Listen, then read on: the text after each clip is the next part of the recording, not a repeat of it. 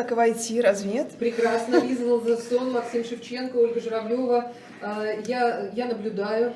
А, э, А тут идет, э, как сказать, обсуждение. Светская культурная дискуссия вполне спокойная. По, по- по пушкинским местам. Мы виртуально прошлись по пушкинским местам. если говорить про пушкинские места и про роль э, Семена Гейченко, он немножко, а, его роль в создании Пушкина Горе, мне кажется, сродни той роли, которую сыграл, господи, я все время забываю фамилию этого э, Энтони, Энтони, как его звали, который создал а, эм, вот этот вот музей рядом с Ираклионом, вот этот вот Кносский дворец. Он на самом деле... его- Какая разница? его ну не важно. практически Ну важно нарисовал. переживание, что Вот. туда вот Конечно, приезжают, вот. Да. говорят, здесь Пушкин, здесь Арина Родионовна читала Пушкину сказку. Ну, и неинтересно, у когда- нормального человека возникает э, чувство Причастности. э, причастности, да. Причастности, да. А у питерского А богемного интеллигента было- Довлатова возникает чувство иронии, глубокого Да. желания... Хотите, я вам покажу настоящую Э, богему? да. Хотите, я вам покажу настоящие пушкинские горы. Поэтому, Ну ну, ладно, что там? Да, Ну я, ладно. я просто зрителям объясню, что я вот приехала из Михайловска, фактически я поделилась своим впечатлением, что почему мне не рассказывали про Гейченко и про историю восстановления этого места, тоже с нуля нарисованного, Он был отрисованного отличный человек. атмосферного Гейченко был места. а мне святой. показывают этот фейковый, фейковый дом, где в каждом зале этого дома экскурсовод читает, я помню, «Чудное мгновение». Я не шучу, в каждом зале, да. Не знаю, мне кажется, я еще при жизни Гейченко Голубка там была, и Да. это было, э, было очень впечатляюще. Мне это было классно. Вот я несколько раз, я в детстве первый раз попал я тоже в Михайловское. Тригорское, Петровское, гулять Да, вокруг да, да. этого озера. И, ну, здорово там, ощущение классно. А я еще жила в, в- в келье Святогорского монастыря. Ничего себе. Мы нас с классом Вы настоящая подвижница. Ну, Я, да, подвижница, нас даже на колокольню пускали. И папа у вас родился 7 января. И, в- Да, у меня вообще много интересного. Кстати, давайте поговорим. 7 января. Кстати, поговорим про... 7 Да, нет, не. Я хочу уточнить, 7 мы уже в эфире или... Да, уже мы очень давно в эфире. А, так вот, да, я, кстати, хотела, хотела э, спросить, как, как, э, как вы отнеслись оба, э, как вы отнеслись к идее рождественского прекращения огня? Положительно, как можно отнестись к идее прекращения смертоубийства.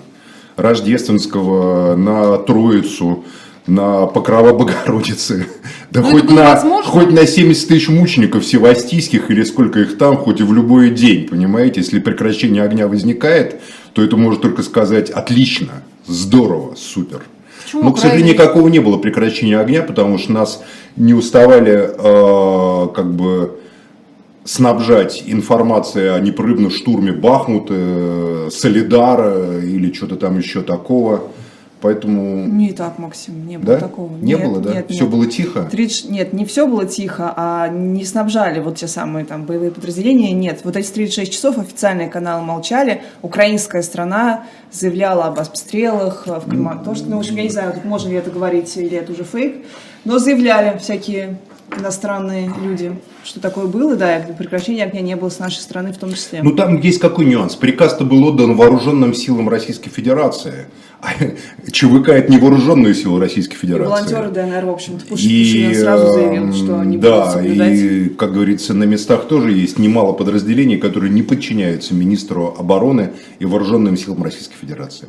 Но вы же не об этом спросили, как мы отнеслись. Отнеслись мы к любой мирной инициативе с огромным энтузиазмом.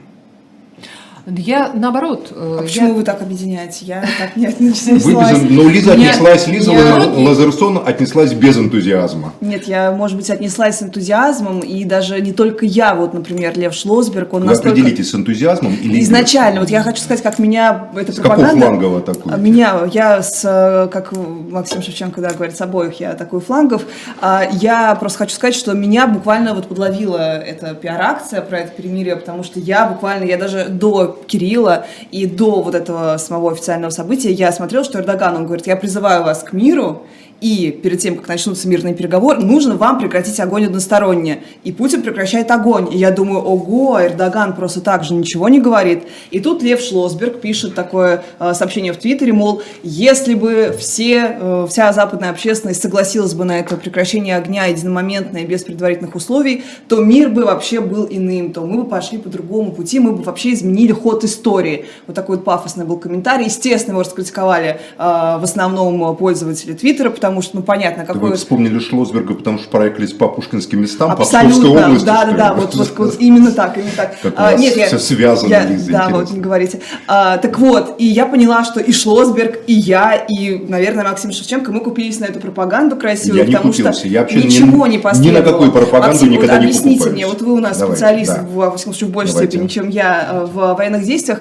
как, если одна страна прекращает огонь односторонний, как это возможно, если другая страна, и это тут же начали писать с юмором украинские телеграм-каналы, окей, отлично, вы пока тут поспите, отдохните в ваших ПТУ, а мы пока возьмем все нужные э, нам базы, разместимся, вас побомбим и так далее. Как это возможно, одностороннее прекращение, если другая страна это не принимает? Очевидно, они будут действовать, и Пушилин, который прозорливее, чем вот эти вот публичные комментаторы, предложившие Путину такую идею, он э, так и сказал, что мы будем отвечать, и поэтому все вот эти вот сообщения, они якобы были под предлогом того, что э, Донбасс бомбят. Вы ищете рационального там, где оно не предусмотрено. Здесь э, не предусматривалось никакое-то реальное прекращение огня. В том вот. Э, потому, Поэтому что, чему потому что оно просто не предусматривалось. Здесь предусматривалось то, что президент России выступит, э, что значит Кирилл, которого в прошедшем году, вот у нас было два как бы мема, э, значит, Каспаров играет в шахматы хуже, чем iPhone Илона Маска, а Кирилл это алтарный мальчик Путина, как назвал его папа Франциск он выступил с инициативой, что хватит, мол, там убивать друг друга, гибнуть. А президент России как бы сразу обратил внимание на патриарха. На президента России обратил внимание, кто там, Эрдоган, да, например, и все. Но это совершенно не значит, что кто-то реально хотел какое-то там прекращение огня, и где-то кто-то что-то такое прекращал. Потому что, во-первых, большая часть украинцев празднует Рождество не 6 и 7, а 25 декабря, значит, по, Когда Зеленский по Григорианскому кстати, календарю, да, а то, что РПЦ празднует по Юлианскому и часть УПЦ тоже по Юлианскому, это, как говорится, уже э, частное дело определенной религиозной группы, которая находится внутри этого конфликта. Потом там есть э, вполне, как говорится, люди, которые не празднуют никакие. Там есть какие-то чеченские батальоны, какие-то еще, какие-то бразильские наемники постоянные, или там добровольцы, как угодно их называйте. Поэтому, собственно, никто ничего соблюдать не собирался. Важно было э, выступить вот... Так а чего радовались? Ну ладно, извините. Радовался, что... Ну, потому что я радуюсь, когда кто-то призывает к миру. Я понимаю, Даже что если это тактический ход, чтобы как, нанести какой-то... Ну да? какая разница? Ага, какая разница, Ладно, Лиза? смотрите, помните, когда была зерновая сделка, то Лавров, по-моему, тоже он так прощупывал почву, на мой взгляд. А что и так он... сморщились-то? Когда вот я Ну, сказал, говорите- какая разница? Я говорю, какая разница, если кто-то Призывают к миру. призывает к говорю, миру, так это же если хоть один солдат, же- а если хоть один солдат это не выстрелит, Это похоже на провокацию. если чем хоть один призыв. солдат не выстрелит, когда может выстрелить, и подумает, я лучше не выстрелю, то, глядишь, та пуля, которая могла бы попасть в сердце человеку там вот, или в голову, не попадет в сердце и в голову. Хорошо, я так объяснили. мыслю, понимаете? Объяснили. Вот. А Продолжаем. не так, как... Потому что с точки зрения политики перемирий во время войн не бывает. Это на э, Западном фронте британские и германские аристократы, которые до 2014 года вместе Прямо играли... аристократы. Конечно, ну офицеры-то кто? Они же объявляли эти рождественские перемирия. Солдаты без их внимания, там трибуналы просто, как говорится, действовали. Вот они до э, Первой мировой войны там играли в лаун-теннис где-нибудь там на Сицилии, понимаете, следили на яхтами немцы и англичане и французы. А тут э, друг друга газом травят пулеметы. Ну тут Рождество, 25 декабря. И он как бы посылает там, значит, посыльного с белым флагом. Извините, давайте, мол, там, они встречаются на нейтральной территории, устанавливают столик, там выпивают шампанское, где-то там солдатам куличи совместно, потом проходит это и начинается опять какие-нибудь газовые атаки и э, шквальный огонь из значит, тяжелых орудий. Все это абсолютно лицемерие, конечно, не имеющего ничего отношения, никакого отношения к реальному. Не бывает. Бог не действует ни с государствами, ни с политиками, ни с политическим. Бог действует только через сердце каждого человека, если, конечно, Бог есть. Только через сердце человека Он действует. Только человек может лично, поэтому я воспринимаю призыв к миру как обращение к человеку, к сердцу человека. Если хоть один человек не выстрелит, когда может выстрелить, значит все хорошо, значит уже что-то случилось. Правильное. Но то, что говорили вы, Максим, сейчас, э, выходит, что э, главнокомандующий российский, российской армии э, Владимир Владимирович Путин не управляет этой самой армией. А кто ее управляет? Ну, вы Кто говорите- управляет, когда, что это за армия, в которой, в которой какие-то там подразделения, какие-то командиры каких-то ЧВК, там министра, начальника генерального штаба матом просто покрывают публично. Мы помним эту И историю, военная да. прокуратура даже не расследует, кто это. То есть это кто управляет-то, чем управляет там кто. Когда можно генерала, э, командующего группировкой, назвать трусом, сказать, что там ты сидишь там в 100 километрах от фронта, и он, как говорится, просто... э, Умоется. ум- там умоется, его переведут на другую высокую должность, понимаете, там в тыл. Кто управляет-то?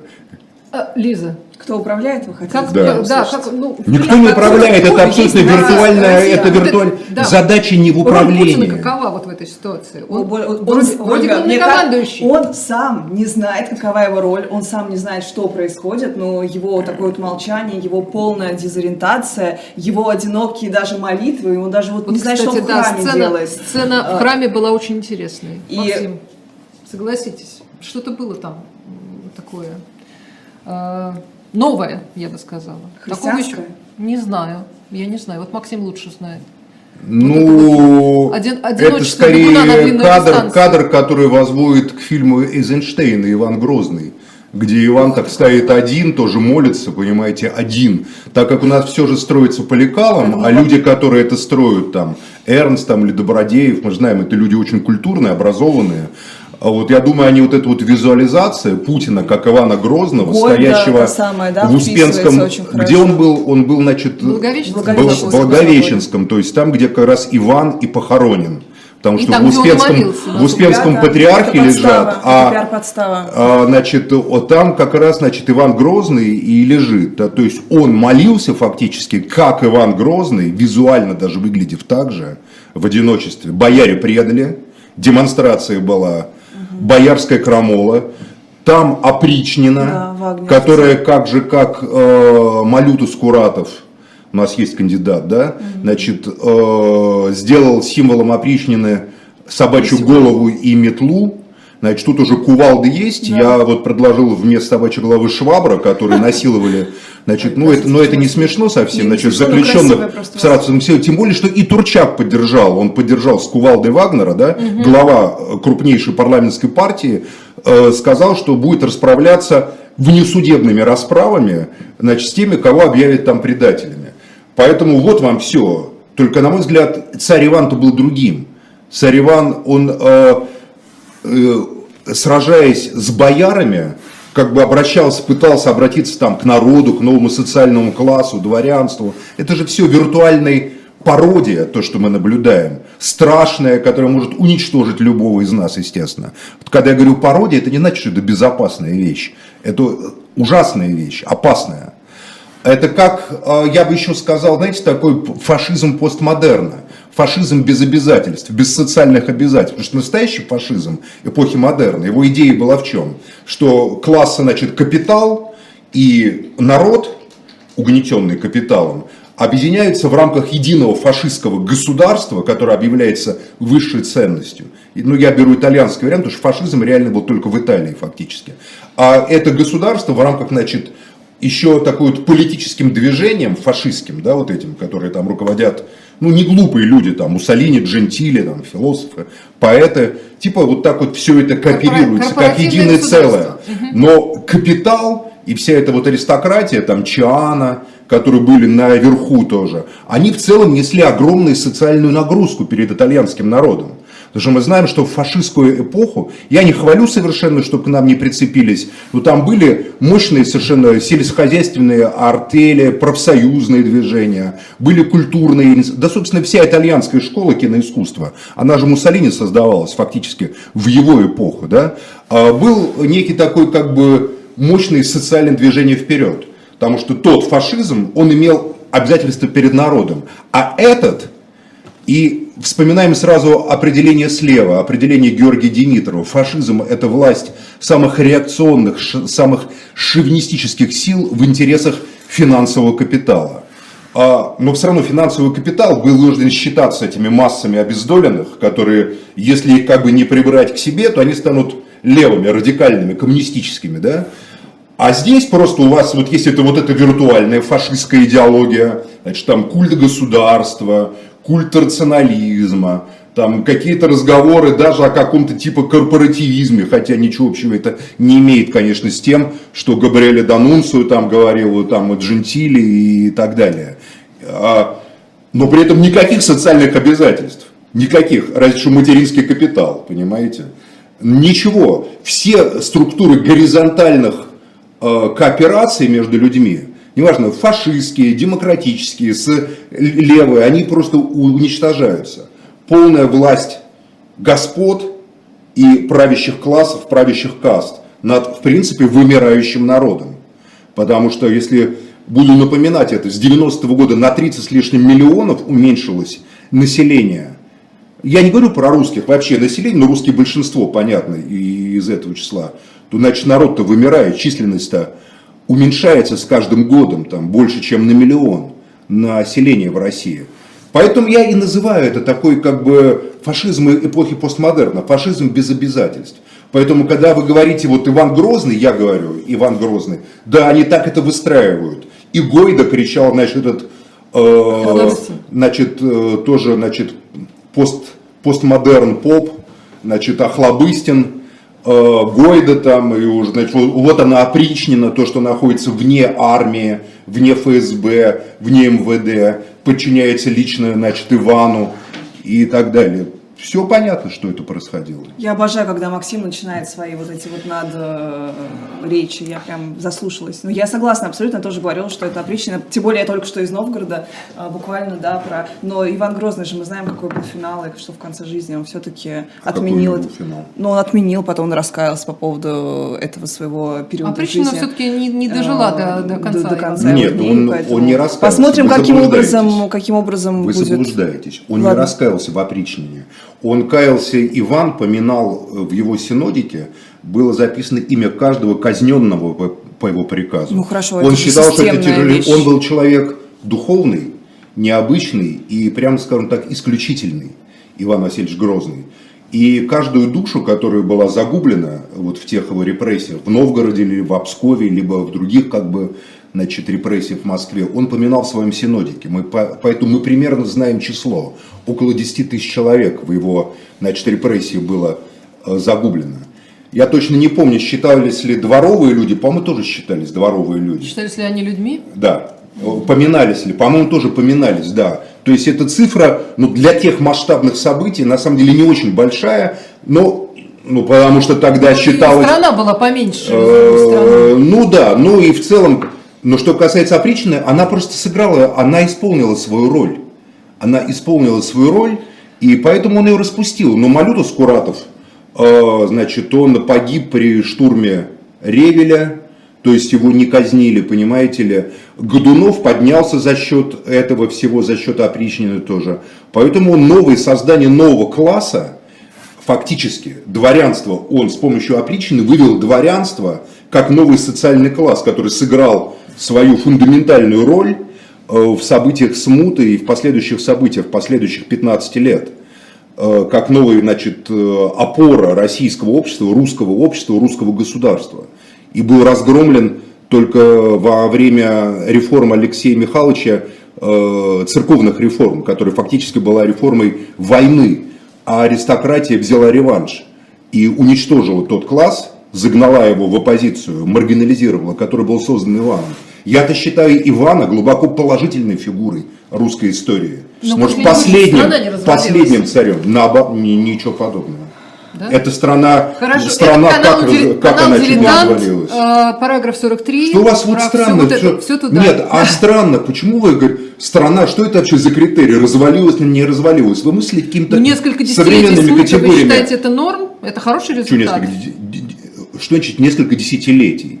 Э, Смута была порядка, э, если мне не изменяет память, порядка 6-7 лет. 7 лет.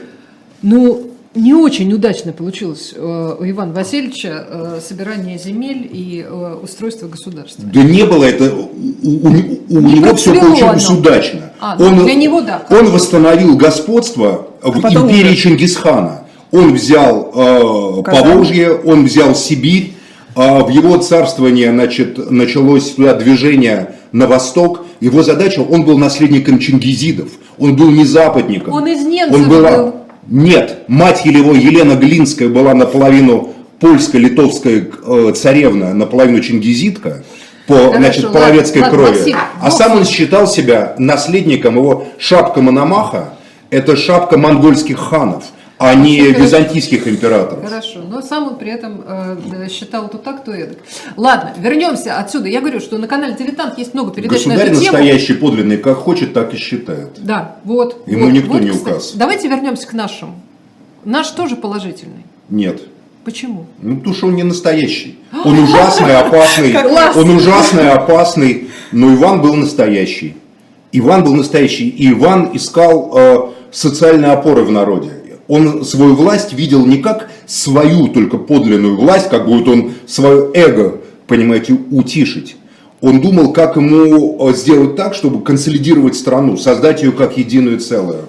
Тут ничего подобного нет. Я считаю, что вот эта вся реконструкция Романовской империи вообще, вот, которая происходит, они же вот это реконструируют. И, Может, сейчас вот его первый вот этот вот заход образно на Рюриковича, это, конечно, интересная такая тенденция, но я боюсь, что у них не хватит под это дело просто идейного даже обоснования, потому что они эм, как бы до конца не изучали вот эту эпоху Ивана Грозного. А Романовская империя это был, начиная с Петра, это просто был инструмент господства британского, голландского, потом французского, бельгийского капитализма, капитала в стране, которая отставала экономически, которая отставала организационно, которая А исполняла просто... набирала, набирала, Ничего она не набирала. Как она набирала? Что она набирала? Даже ваш Донбасс, любимый русский, был собственностью британско-бельгийского акционерного фонда. Не аренда, а земля была собственностью. Даже Донецк основан а, валийцем Джеймсом Юзом, понимаете? Стоп, стоп. Юрий. Что она набирала? Он не 80 немец, а 80 шотландец. Хорошо. Н- Нет, он валиец, валиец. Юз был, про другое. Юз совершенно. был из Максим, Уэльса. Максим, неважно. А, э, возвращаемся, возвращаемся к Все нашему... то, что мне хватить, понимаете, этот Росси построил, вот это расстреляли. Максимум там что-то Казакова Так вам найдем. нужно, так вам Казакова, нужно, да и то, говорит, были дворец. что ли, я не пойму. Ну, ну, в принципе, да, почему бы нет. Лиза, И чтобы капитал был... Народ-то, народ-то вымирал, народ был в нищете, русская литература-то не врала, понимаете? Народ-то жил э, Максим, как ну, хорошо, э, в что Давайте 60-е вернемся, давайте 19 Давайте Давайте вернемся. Поэтому вернемся современное сюда. это все просто виртуальная постановка. Так, все И понятно. А, да, боролся с фашизмом за трудовых класс новгородцев, пишет нам Иван Четвертый. Можно и да, так, я Да, потом. да, хорошо. А, Казань брал, Новгород брал, отлично. Все, съехали. А, давайте вернемся. Я в следующий раз буду Максима Да. с собой брать в Новгород, а то так вот... э, Не, не Да, надо. не, конечно. Я думаю, Вы с что мужем, там пожалуйста, езжайте туда. Вы там не ездить в Новгород. Давайте вернемся к новостям. Кстати, кстати, по поводу э, там фашизма и всякого там шовинизма. И того, что восстанавливается. Я предлагаю поговорить о детских книжках, вернее, школьных, школьной литературе советской, которая военной советской. Да, так И мы только- какую империю восстанавливаем, интересно просто. э, я все пытаюсь понять, какую идеологию строит вот эта вот э, нынешняя власть. Вот она что пытается Она нам... не строит идеологию, она строит образ Так, своей образ власти. чего? Это пиар, это постмодерн. В постмодерне хорошо, нет да. идеологии. В постмодерне есть концепт. Вы же культуролог, Давайте вы же образованный Я- человек. какой я культуролог? Ну Господи, хорошо, я вы не культуролог. среднюю школу. Вы, Прекратите. вы закончили среднюю школу, поэтому Да, как да. бы умеете читать. Я, да, А. читать и писать. Лиза. Да. а, я, как я- видится? Вот я- что- я- Да, я тем более Лиза имела уже прям прямое отношение к Министерству культуры, к Я Мединскому. сейчас расскажу, что. К Ну, как раз Аристархову, я наверное, давайте- знали, да? Это как я раз два главных Аристархова, он конструктора. Рерих, Максим, Ре- дайте сказать ну. Аристархов такой любопытный человек, который э, вообще-то был тоже знаю. бандитом в 90-е годы, вы из тех времен знаете, как я понимаю, он не бандитом, но у него были Нет, какие-то почему? Я порты знаю, я где-то, я знаю, знаю, что он был банановый король, его за- называли.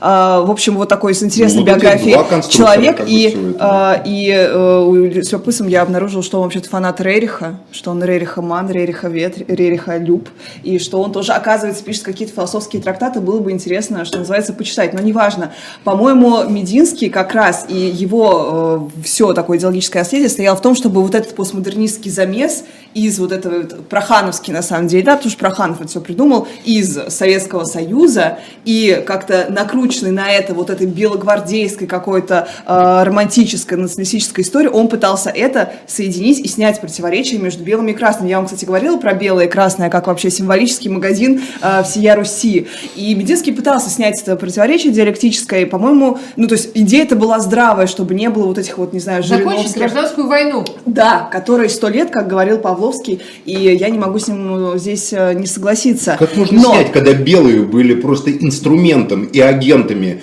иностранного капитала, даже когда вот финансировались, Я не понимаю, какие вот финансировались белая армия, финансировались белая армия. Максим, а кра... Просто то, что какой, ну хорошо, а современная армия является, современной власти является продолжателями белого движения. Они такие же финансируемые западным капитализмом инструмент для господства над этой страной. А красные опирались на народ. Какое примирение? Как будто дело было только в темных аллеях. В том, что одни там, понимаете ли, э, Бунинские, а другие, понимаете ли, Маяковского. Как будто в этом был кон- конфликт. Все белые армии восстанавливали интересы власти над Россией, подлинных ее хозяев. А подлинные ее хозяева, особенно после свержения монархии, были просто э, Ротшильды, Нобели, Хьюзы, там, не, не знаю, французские банкиры, бельгийские банкиры и так далее. Вы, вы просто поинтересуйтесь, кому в России принадлежали угольные месторождения, нефть, кому принадлежали лесоразработки, кому принадлежали железные Хорошо, дороги. Все, все было ужасно. Вот за, это, вот за это белые да. и воевали за их интересы. Их и армия. не получилось, Максим. Потому что народ, Потому который что защищал свою родину, народ, который защищал свою ну, родину, он защищал, их Тамбовское восстание, они все прям это, защищали. Это, это, это в прошлый раз я просто рассказывала про Псков и про то, как фашистов там встречали в некоторых, ну, в Печорах, например, с хлебом солью, и Максим парировал, это все чушь, что вы несете, Лиза, вы несете чушь. Ну, неважно, давайте к а, актуальным, актуальным новостям, почему я считаю, что все-таки ну, ну, огромный процент... В Печорах встречают хлебом солью, а несчастные поляки, когда уничтожали, Максим, ничего, когда уничтожали то, Варшавский гетто, говорили, клопы горят, жиды горят, поляки говорили. А мы поляков Хорошо, жалеем за коты. А нем, немцы, Лиза, Максим, понимаете, а поэтому немцы... что-то много в истории можно куда да, ткнуть. я про то и говорю, что все безумно, говорится. что все безумно, все не так однозначно, как да, нас любит говорить наша пропаганда. А, так вот, в этом концепте огромное количество вот этого советского, даже постсоветского ресентимента по отношению к советскому, то есть изобретенный в 90-е годы тем же самым Парфеновым, кстати, и что ему вменялось на прошлой неделе, тоже очень активно его старые песни о главном, но запрос на это был, и Данила Багров, запрос на Данила Багрова условно был. А, так вот, к а, тому, э, как вообще в итоге все вот это советское пересматривается сегодня. Вот у нас собираются ввести в общеобразовательную школьную программу советские книги о войне и, внимание, пионерские рассказы. И что здесь любопытно, с одной стороны, Мои да, про пионеров героев. И с другой стороны, с одной стороны, понятно, что я уверена, что у детей это только вызовет э, отторжение, негатив и смех, но с другой стороны, вот все ревнители, которые говорят, да это же хорошо, классная была литература, э, Богомолов, Василий Быков, вообще все круто, почему мы должны Нет, это, это запрещать? Да, э, Ольга, но согласитесь, что сегодня именно Владимир Путин меняет контекст и той литературы. И сегодня, когда говорят, что фашисты брали Москву, и то дети будут смеяться и говорить, это в Киеве вообще-то фашисты. Ну, то есть, вот я уверена, что будет э, такая аналогия. То есть, Путин сумел даже вот этот вот святой, не знаю, какой-то вот концепт Великой Победы так э, изуродовать, так его не знаю, грязью запятнать, э, что мне кажется, что ничего хорошего из этого не выйдет. Более того, никакой там не будет э, литературный какой-то, не знаю, ну как, как бы сказать... Э, Слушайте, это а... советская литература, знаете, там, про гуманизм. Да, Про вот. борьбу за, за, за каждого человека. Про больше никогда, за, про то, что... За больше никогда, да, вот за мир, вот это все, как они... Она, главное, основывалась на том, что была совершена социально-экономическая революция, после которой государство действовало от имени народа, и формально все, что было, принадлежало каждому человеку в этой стране. Максим, ну, А, хлоу, кек. Всё, Это было. понятно, но Вам Поэтому, про войну поэтому менталитет пионеров-героев, они защищали свое, огромную страну. Когда вот герой фильма «Брат» там идет, вот когда он идет убивать Да, там, это всё моё значит, родное. негров да, в Америке, он там поет, да, Мочить по ступенькам там, идет. да. Значит, э, афроамериканцев идет убивать. Значит, а, Понимаете? Нет, вот как а сейчас-то, э, сейчас-то, сейчас-то чего защищать-то? Интересы чего? Газпрома, Роснефти? э, Зато не англичане, Максим Леонардович. Ну, не факт. Вы там какие-то каторские... Там у Роснефти вон каторский принц был, Да не Шрёдер важно. был. Тут же есть хорошие люди, Пригожин, Нет. там, не знаю, Тимченко, еще кто-нибудь. Это же все наши люди. Мы же должны быть счастливы. А почему вы сравните Тимченко с Пригожиным? Ну, не, не знаю, у них у всех что-то Тимченко, есть по крайней мере, нефтяная корпорация, Тимченко там это самое. Да. Мы капиталисты. и нам А, Мы капиталисты, реклама. кстати, мы капиталисты. А, вы, да, Поздравляю. вот, специально для вас, Максим Леонардович, э, на shop19.media есть книга, которую можно купить с автографом автора. Сразу, сразу говорю. Называется, внимание, Максим Леонардович, «Бунт и смута на Руси». А, Это книга Сергея Минаева э, с его автографом. Э, Берите, хватайте, пока еще есть. Заходите на шоу. Это какого Сергея Минаева? Певца. Того самого Сергея. Минаева, Нет, не того самого. А, который Телки ТВ написал? Нет. Да А, тёлки. Вообще, э, как вы, не, можете не знать литературу? Скоро в школу тоже проходить. В общем, э, историческая, книга «Бунт и смута на Руси. Уроки истории» Сергея Минаева с, с автографом автора. Заходите. А, э, За это мы купим фонарик, э, еще, еще оплатим электричество, «Бунт и чтобы смута». освещать Максим Леонардовича в этой смута, студии. бунт и смута это суть русского Тем более. э, я коллективного. Что? Так, а теперь слушай, а теперь смотрим ролик. Стоп.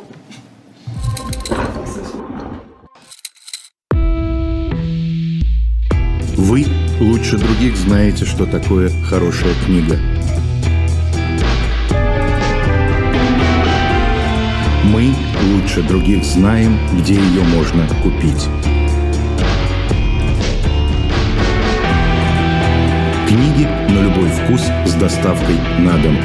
Интернет-магазин Shop Дилетант Медиа.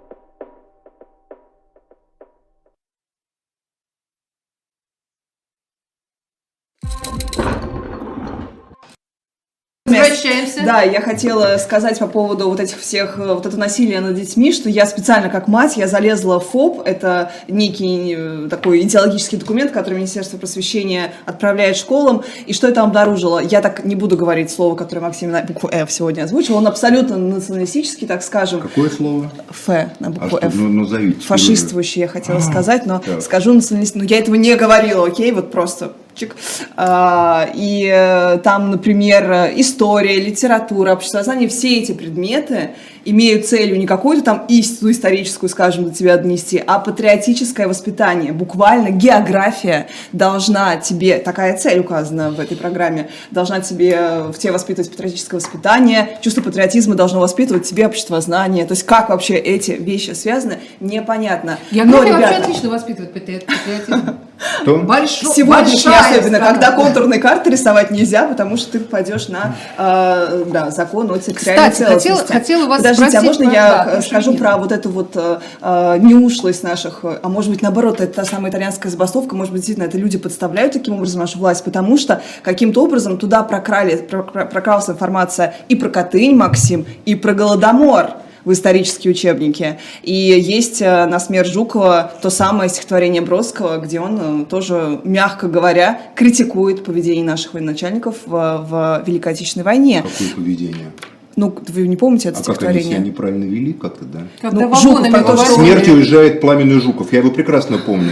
Колонны траурных внуков смертью уезжает. А как военачальники себя неправильно вели во время войны? И как надо себя вести во время войны? Лиза? Сколько он пролил крови солдатской землю чужую. Что ж горевал, Это я неправильное вам поведение говорю, военачальника. Максим, это неправильное поведение с точки зрения Бродского. На смерть Жукова его стихотворение Нет, именно а какие военачальники не проливали кровь солдатскую? А может быть вы пацифист, Максим? Вот я Нет, пацифист. секундочку. я считаю, что Какие вы, ну просто вы сказали неправильное поведение Максим. военачальника. Такие военачальники, которые э, современным оружием, не знаю, воюют. Вы хотите, чтобы я защищала каких-то военачальников? Да, я не буду я вам помогу, делать. Лиза. Давайте. Сун Цзы, великий китайский философ, э, философ войны, писал, что высшая форма победы – это победа без э, стрельбы. Ну, я так Так. перефразирую, собственно говоря. Когда враг, понимая безысходность э, всего, до начала боевых действий уже сдается. Класс. Любимая битва Идеально. это стояние на реке Угре. Да, тоже неплохо. Да, Минимум, отлично. минимум Отличная затрат. битва. Отличные битвы, минимум человеческих Жертв. как бы жертв. Да, это да. правда. Минимум Давайте, движений. слушайте, у меня возник вопрос. Вот э, э, наш э, дорогой коллега Валерий Нечаев писал э, на- на- об этом.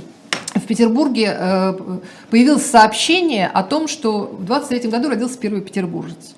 И все вроде хорошо, замечательно. Вот первый мальчик родился там, все хорошо. Он тувинец оказался. Это же девочка была Венера. Ну, не знаю. Мне показалось, что мальчик. Ну, неважно. Короче, родился первый петербуржец, и он оказался тувинцем. Или она. А, и тут вдруг возник... э, Он когда сказать, вырастет, решит, он он или она. Ну, кстати, да. Кстати, пока кстати это, это пока не важно. Э, не важно. Ребенок. Ребенок. Некий ребенок. Дитя. А, так вот, и почему-то это вызвало страшную волну ксенофобии, потому что тувинцам быть нехорошо. Потому что в Петербурге надо быть славянином. А, потому что они тут уже все заполонили и установили свои правила. Некоторые не знали, что Тува входит в состав Российской Федерации. Это к вопросу о патриотическом воспитании в школе. Скажите мне, как это получается, а, что вроде бы э, столько лет э, работает профессор Мединский, столько вообще все стараются, а на выходе получается, что в массе своей, даже в самом культурном городе страны, культурной столице, народ, э, ну, мягко говоря, ксенофоб и А взяли, что это, не Петро... куль- не- что это самая культурная столица вообще? хорошо, это что это, культурная что это столица. за- Во-первых, только там сядет, так, сядет это- Петровский, помолчит, что ли, вы глядя на его лицо, скажете, «А, да, Там Коля Солодников, город». А потом выходит шнур, шнур начинает матом говорить, и все думают, культурная столица. Вот вам образ Максим, Питера реальный. слышали, что Столица наркомании, наркостолица России, Петербург. Максим, понимаете? я не об этом При всем при этом, что она культурная-то? Что касается тувинцев, давайте так. давай. Во-первых, хочется поздравить родителей этой девочки. Дай бог здоровья вашей прекрасной дочери. Имя вы выбрали петербургское, потому что Венер Петербургске там стоит в Эрмитаже, в Русском музее, одними Венерами можно целую армию. Во-вторых, Тувинцы, если кто не знает, у нас министр обороны тувинец. Может, кто-то его считает евреем и, или русским, но Сергей Кужевич Шойгу тувинец.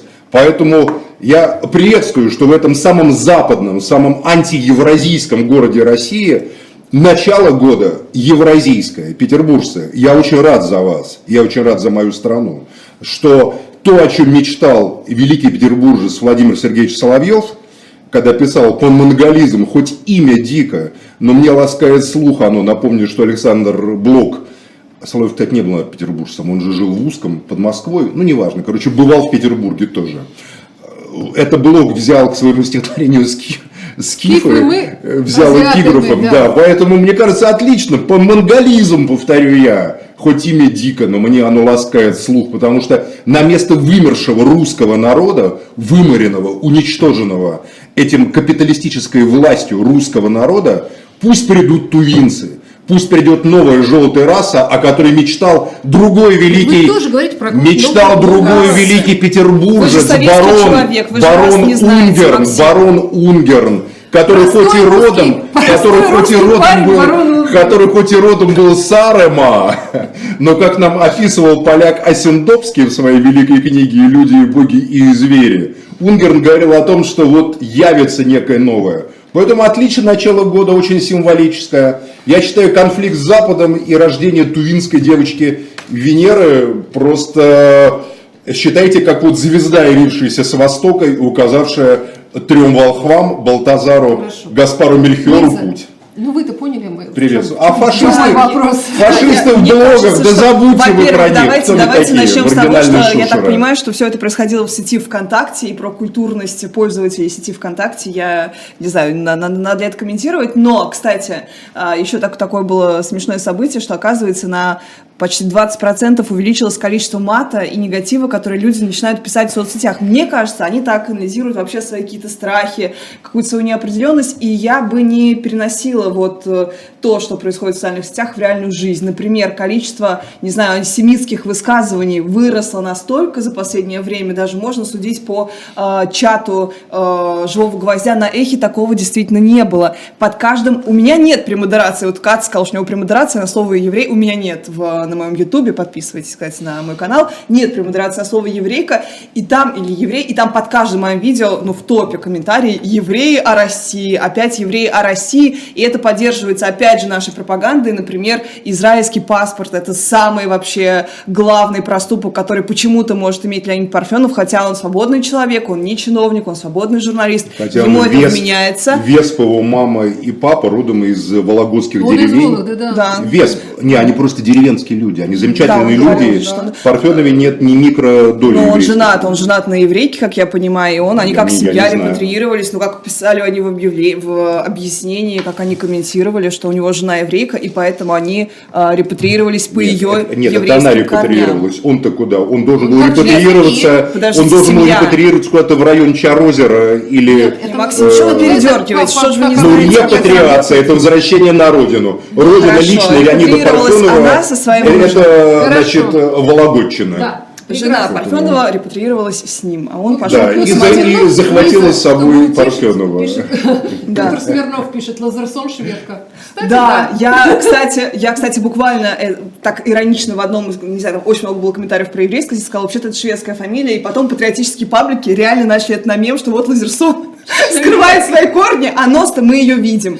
Что мы Вот. обсуждаем? А, ну, мы обсуждаем, Мы обсуждаем ксенофобию, какие-то- дикости Мы обсуждаем обсуждаем. ксенофобию, Максим, Я- потому я- что она Ксено- есть. ну, ксенофобия- Более того, она, Нет, она только еще это- иногда и Ну, разжигается понимаете, когда-. Вот Лиза, она идеальная комсомольская богиня, та, которая написал когда-то Булата Куджава свою песню. Она всегда все разъяснит и всегда разъяснит все как надо в правильном ключе. Поэтому мы говорим, с Лизой Максим полемизировать- Леонардович. Я как раз все время ошибаюсь и разъясняю все не так, как... э, в- Ну, в общем, вы понимаете. Да, вы- Но, вы про сложность, а, я в я данном про- случае хочу с Лизой согласиться, что мы обращаем внимание в чатах, пользователи пишут э, какие-то просто... Ну, хорошо, на улице Вы- давайте так, давайте так, вот сейчас пьем маленький опрос. Нас здесь четыре человека. Четыре человека в студии. Вот скажите, вы хоть раз по собственной воле написали в каком-то чате вот что-то такое, какие-то такие комментарии? Вот начнем с вас, Оля. Здесь За свою жизнь. Просто вот не в том, как вам по работе надо, а вот вы что-то посмотрели, взяли, написали в чате. Вы написали? Ну, Нет. в каких-то чатах Лиза, вы написали? конечно. Нет, вот- Конечно, вот, постоянно, под ютубом, же- под, под видео, да? Ну, я отвечаю на Значит, свои. ну, под- я ни разу в жизни это не делал, скажу честно. Я не А вы знаю, знаете, ни, мы ни таких, ни один которые мой на радио знакомый это ни звонили разу не в сделал. детстве, в в пионерском Вы неравнодушные читатели, Да, я понял. да, Вы да, те да. самые, которые дорогая редакция пишут письма. Короче, а, ведет. ксенофобия, конечно, есть, то, что власть разжигает. Власть Вот. объясняла, власть объясняла устами Лавров. депутатов, депутатов, вот Петя Толстой, я помню, в 2014 году говорю, украинцев не существует. Власть вводит концепт, вводила, что целые нации, народы выдуманы. То австрийской разведкой выдуманы, как украинцы говорили, то еще это сейчас вот вчера Николай Платонович Патрушев сказал, что украинцы, мы не воюем с украинцами, практически впервые прозвучало за все это время. Понимаете? То, что, не Укра... э, то, то, что мы воюем с политической системой, мол, а не с народом. А до этого Холмогоровы, Толстые, просто по телевизору, по России, по Первому каналу рассказывали, выдуманный народ украинцы, не существуют украинцы. Мой конфликт в 2014 году произошел, когда направили Соловьева, я сказал, вы что, офигели что ли, что вы несете вообще?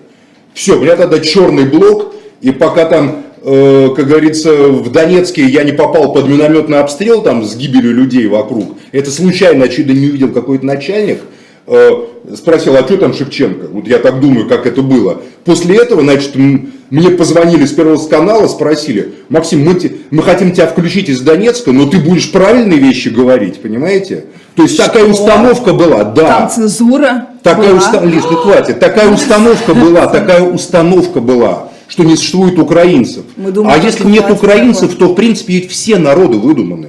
Абсолютно, все Есть абсолютно на земле. Нет, вообще все народы на земле выдуманы кем-то, когда-то. Ну, Максим, вы как, вы как, вы как вот э, коммунист, социалист, вы считаете, что в какой-то мере я не коммунист, это я, по- социалист? я сторонник Нестора Ивановича Махно. Хорошо. Как махновец, вы считаете, что некоторые, ну, вообще не- концепт националистический, он в принципе выдуманный? То есть это в принципе концептуальная вещь, Я считаю, которая... что все выдумано. Всё- иллюзия. Нет, в человеческой цивилизации культура – это вообще выдуманная вещь. Все, что человек вот про мир понимает, он выдумывает. Я же не говорю, что это плохо выдумывать. Просто с этим выдумыванием надо Просто уметь это не надо обращаться. убивать. Нет, конечно. Убивать надо тогда, когда это представляет угрозу, когда на основании этого выдумывания кто-то хочет отнять свободу, жизнь, достоинство, имущество другого человека. Понимаете? Тогда э, с этим надо бороться. Про величие Ивана Грозного меня почему-то Фома Проктолог, Фома, здравствуйте, просит напомнить, что на памятнике тысячелетия Руси, который Александр II э, устанавливал, там нету фигуры Ивана Грозного, потому что он тогда не считался великим человеком, там буквально вот абсолютно Ну, все, конечно, не считался, Ивана потому что они Ну, вот убили, величие. потому что вот они- такой Потому что он итог. Рюрикович, а они Романовы. Нет, это Потому да, что, потому, что, да, да. потому что его сын Дмитрий Иванович, которого объявили лжедмитрием, был убит Шуйским лжедмитрий, при а кому поддержке Дмитрий Романовых, да. понимаете? А Дмитрий Иванович никаким лжедмитрием не был, первый. Второй-то был ложный, естественно.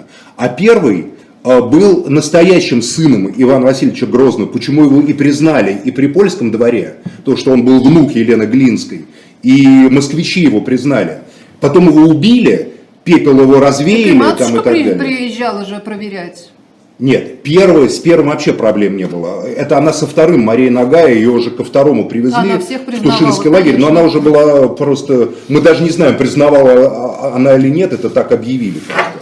А Ладно, первый-то, этим первый-то тоже вот он был. Понимаете, поэтому, Помните, конечно, они его ненавидели. Дмитрия Да-да-да, кстати. обрел новую жизнь. Да. Естественно, Он они его ненавидели. Естественно, они его ненавидели. Романовы. Поэтому Ивана, естественно, там не было. Хорошо. Главное, что вы его любили. Это Как, Там не- это- как это не любить э, последнего настоящего сильного русского царя? Сына его- Собиратели земель русских. Да не в этом дело. А что Как- еще? Не, не собиратель он был русских земель, он был собиратель земель чингизидских.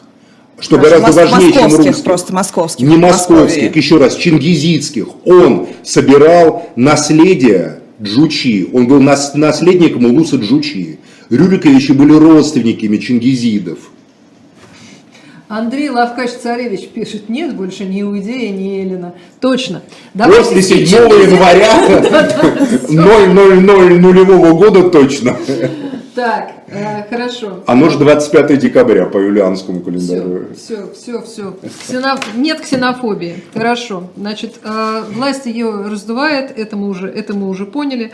Э, Какие-то у нас еще... Да даже не еще- власти, а отдельные пиар-группы, потому что это позволяет им А, пон- да, вот есть, понимаете, смотрите, мы подождите, просто в чем, в чем мы не правы? Мы не правы в том, что мы думаем, что есть какая-то единая концепция там э, раздувания. Да есть просто группы, которые сидят, жадно смотрят на огромную такую тыкву бюджета и думают, как от нее отожрать куски. И каждый из них выдумывает некий такой концептуальный проект, который позволит им залезть в это бюджетное казноградство бесконечное. Мне кажется, Максим, что у этих людей, у них буквально сейчас, не знаю, теряется вообще смысл их работы, потому что сегодня э, Следственный комитет будет, не будет, а уже заводит уголовное дело на Артура Смольянинова за то, что он э, сказал буквально, что он будет воевать на стороне Украины. И Если ситуация, так случится, то что я... если призовут, то я пойду. Эмоционально я на их А, стороне, да. Эмоционально я воюю на их стороне. А почему это А, теряется дело?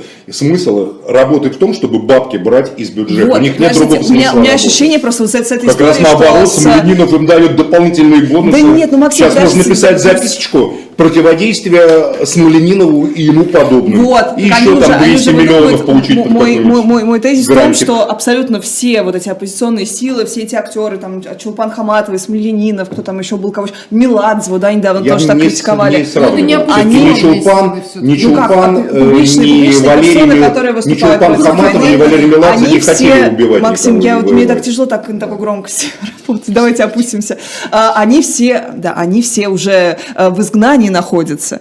А, и поэтому какой смысл с ними бороться? Они просто все уничтожены, вся либеральная оппозиция. Ну вот мы буквально в подвале в России сидим. нет? Меладзе неизвестно, где находится, но он, ему точно нету возможности работать сейчас в России, как и Вере Брежневой, как и там другим проектам Константина Меладзе. не хочет.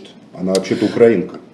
Она заявила несколько э, раз какие-то достаточно абстрактные вещи, Вера мол, Брежнева они- украинка. Я Она- прекрасно знаю, да, что у нее просто- фамилия Галушка а, настоящая, да, она была так названа, да, по городу своего рождения. А, так вот, у меня ощущение, что у них реально, у них реально кончаются оппозиционеры, их нет, они уже кидают какие-то там претензии уехавшим людям, что комично, ну зачем ты в розыск уголовный а, объявляешь человека, Заочно, который... заочно арестовывать очень удобно, я думаю. Да, никого не нужно действительно искать и привлекать Конечно, к потому что настоящему. это тоже это же шум, хорошо. это шум, это же не разыскивать убийц Архана Джемаля, Кстати, Александра да. Расторгуева, Кирилла Радченко. Это же не расследовать, кто там кувалдой убил или не убил Евгения Нужина.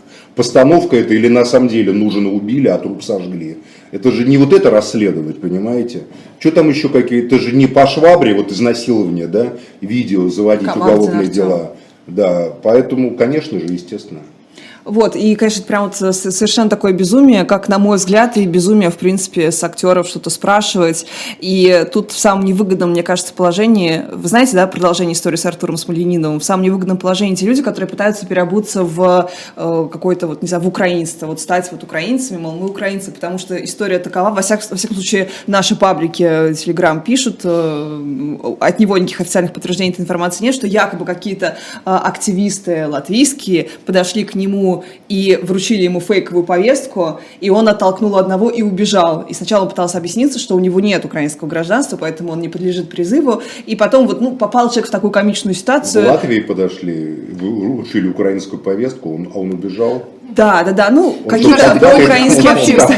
Ну, понятно, что развели, развели, скорее всего, человека просто ради, ра- ради лузов, ради такой реакции. В общем, Как можно это развести, в для меня самое вообще незавидное, самое незавидное сейчас положение тут у публичных персон. Я просто, при том по обе стороны, я и Газману, поверьте, сочувствую, который, понятно, не хотел, чтобы ему тут набили морду, и просто Я- промолчал. я- да, я вообще удивляюсь, что до сих пор еще нет... э, э, Моратория не на спрос Нет, с не высказала еще... Анастасия Волочкова все уже высказала?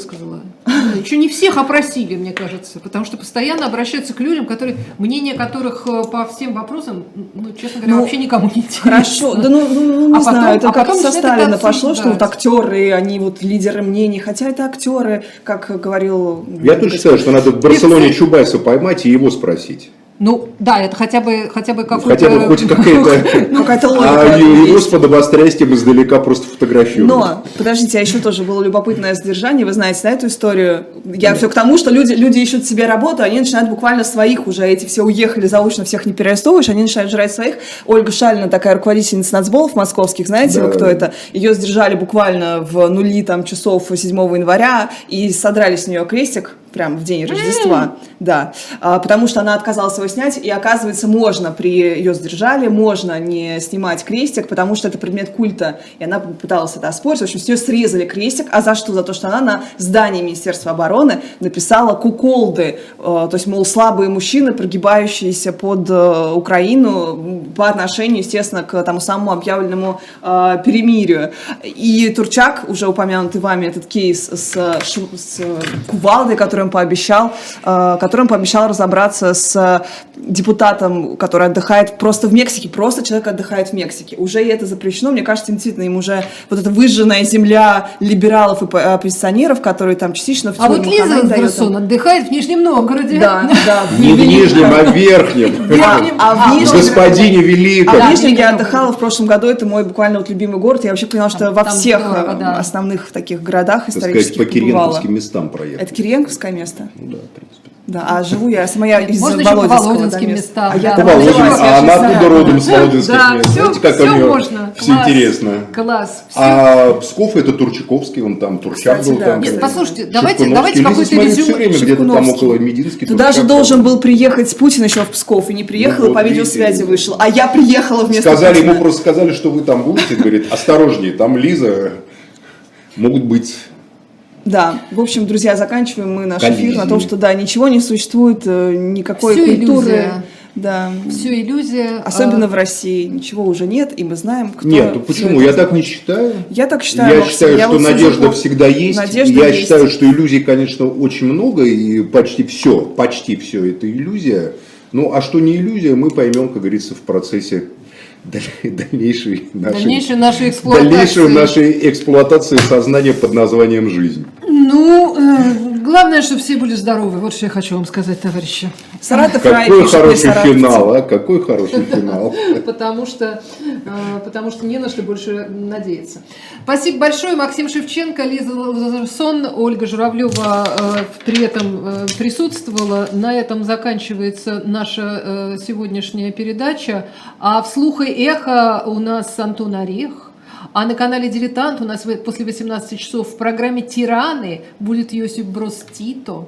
Тоже очень интересно. Я, я подумал, если Бродский вот. Ну уж, конечно, в программе «Тираны». Конечно, конечно. Всем спасибо. Всего доброго. Знаете, До какой он был неприятный в быту? Он говорит, тиран был тот еще. Бродский? Да. Ну,